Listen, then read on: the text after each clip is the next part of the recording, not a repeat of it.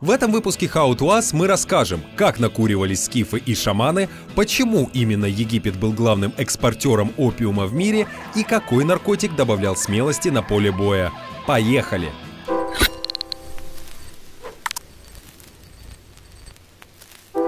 Семь главных наркотиков древности. Наркотики. Они сопровождали человечество чуть ли не всю его историю. Возможно, поиск кайфа заложен в самой природе вида хома. Только представьте, как впечатлял приход с галлюцинациями древнего человека.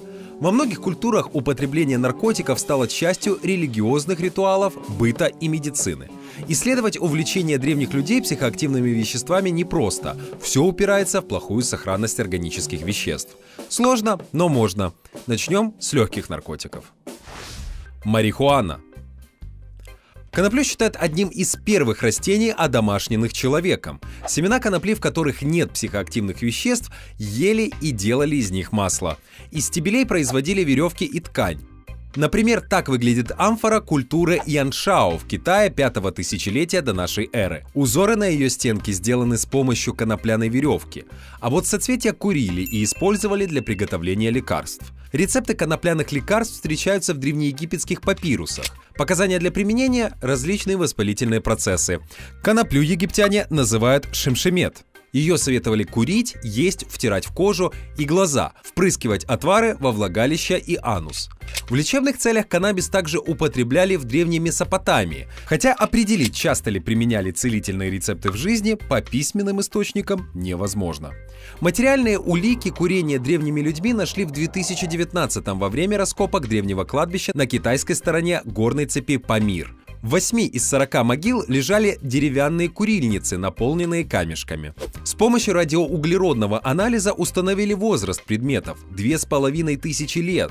Стенки курильниц и камни покрыты каннабинолом. Это продукт распада главного психотропного вещества в конопле – тетрагидроканнабинола, сокращенно ТГК.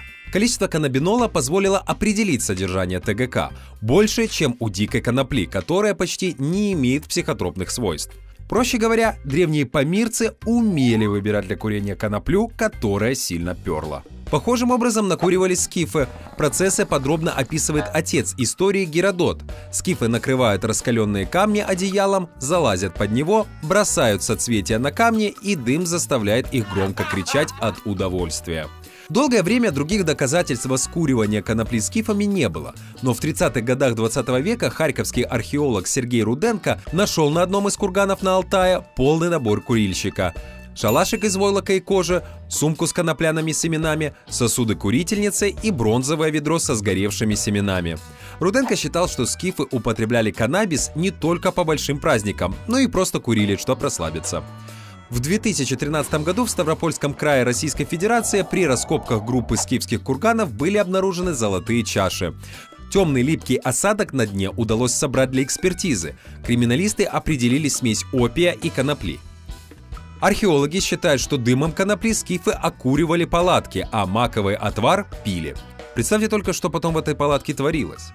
То, что артефакты были выполнены из золота и найдены в погребениях людей высокого социального положения, показывает, что курение было, если не сакральным, то престижным среди скифской элиты. При этом рядовые скифы, скорее всего, применяли описанный Геродотом метод. С каннабисом были знакомы и римские авторы.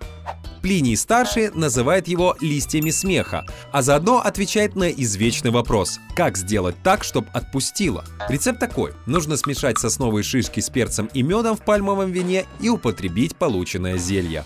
За эффективность этого средства мы не ручаемся. Опиум – с опийным маком человечество знакомо почти так же долго, как с коноплей. В Европе его семена находят уже в поселениях эпохи раннего неолита. Одна из наиболее ранних маковых находок относится к шестому тысячелетию до нашей эры. Следы употребления мака обнаружили в затопленном поселении Ла Мармота в современной Италии. Анализ найденных там маковых семян показал, растение отличалось от дикорастущего мака, а значит его культивировали сознательно. Как только появилась письменность, древние авторы начали начали рассказывать об опиуме. Первое известное упоминание об опийном маке обнаружили на глиняной табличке шумеров, датированной третьим тысячелетием до нашей эры.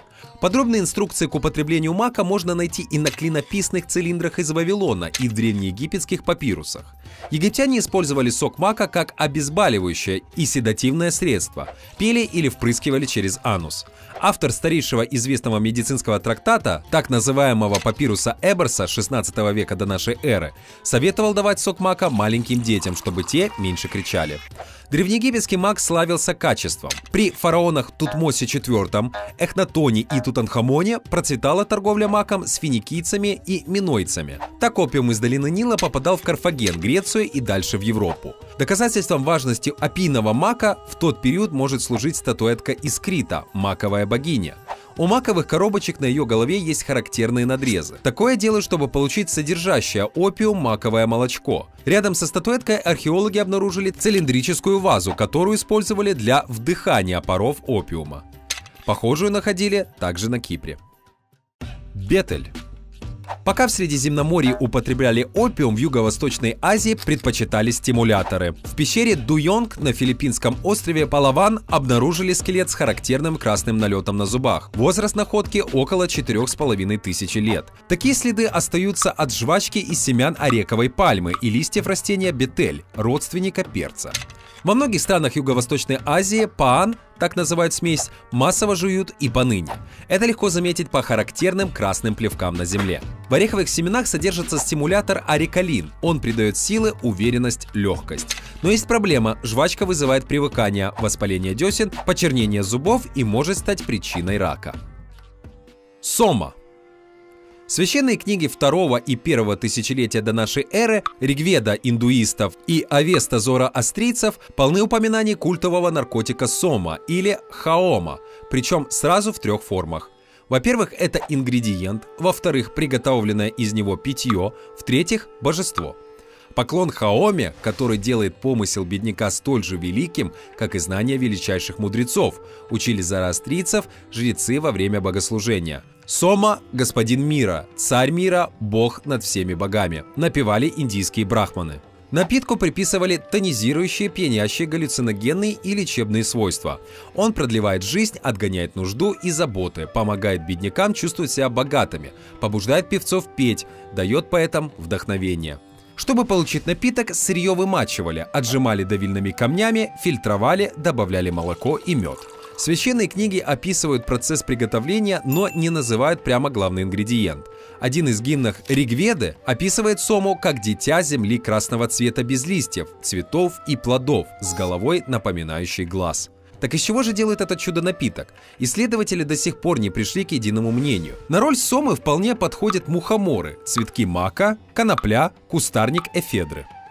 В пользу каждой версии есть множество аргументов. Известный психонавт и этнобиолог Теренс Маккенна лично проверил рецепты Ригведы и признал сомой псилоцибиновый гриб, растущий на коровьих лепешках. Тут есть логика. Священный напиток создавался при помощи дерьма уважаемого индуистами животного. Еще один претендент – хвойник или эфедра. В эфедре содержится алкалоид эфедрин, психостимулятор, по эффекту похожий на амфетамин. Кстати, в 20 веке эфедрин использовали для лечения астмы. А что с доказательствами? В 1970-х в современном Туркменистане раскопали древнее городище Ганур-ДП. Некоторые исследователи считают, что его населяли древние индоиранцы, и это один из самых ранних центров зороастризма. В городском храме археологи обнаружили посуду со следами эфедры и каннабиса. В храме Тугалука, другого поселения этого периода, нашли сосуды со следами эфедры и опийного мака. Возможно, сома состояла из смеси разных веществ. Точно сказать пока нельзя. Коренные американцы тоже знали толк в изменении сознания. Начнем со всем известной коки. Наиболее раннее свидетельство употребления листьев коки нашли в долине Нанчок на севере Перу. Следы листьев обнаружили при раскопках древних жилищ вместе с кусками кальцита, минерала, который помогает извлекать алкалоиды из листьев и таким образом усиливает эффект. Этим находкам 8 тысяч лет. Судя по всему, кока использовалась в Южной Америке повсеместно. Например, была в ходу в империи инков. Носильщики, гонцы и солдаты носили на шее мешочек с пеплом лебеды, известью и листьями этого тонизирующего растения. Расстояние дневного марша измерялось в сжеванных дозах коки. Мескалин Коренные американцы были знакомы и с галлюциногенами. Шаманы использовали их для общения с духами. В Новом Свете есть много растений, от которых можно улететь. Например, несколько видов кактусов, содержащих мискалин. Один из наиболее известных растущих в Мексике – пейотль. На языке ацтеков это означает «сверкающий». Наиболее раннее свидетельство его употребления датирует четвертым тысячелетием до нашей эры. О ритуалах с применением пиотла много писали испанские конкистадоры. Они считали эффекты чудо-кактуса бесовщиной и усиленно боролись с традицией употребления. Но ничего у них не вышло. Во многих сообществах коренных американцев ритуалы с применением пиотля существуют до сих пор. В 2019-м археологи обнаружили на юго-западе Боливии погребение шамана, который жил около тысячи лет назад. У него в сумке был полный комплект для употребления, две таблички для растирания листьев и их удобного вдыхания, нюхательная трубка, украшенная косичками из человеческих волос, косточки, которые, возможно, использовались как лопатки для смешивания, два кусочка растения и самое ценное – мешочек из трех лисьих морд. В нем нашли следы четырех разных психотропных веществ, два из которых – основные компоненты галлюциногенного напитка аяуаска, который и сейчас используется в ритуальных церемониях. Тайна боевого стимулятора – а теперь о берсерках, легендарных воинов из скандинавских саг. Снори Стурлусон в саге об инглингах описывает свирепых бойцов, которые бросались в бой без кольчуги, ярились, как бешеные собаки или волки, кусали свои щиты и были сильными, как медведи или быки. Они убивали людей, и ни огонь, ни железо не причиняли им вреда.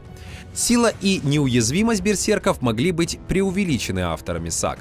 Но в том, что они существовали, сомнений нет – что же вызывало их неистово в бою?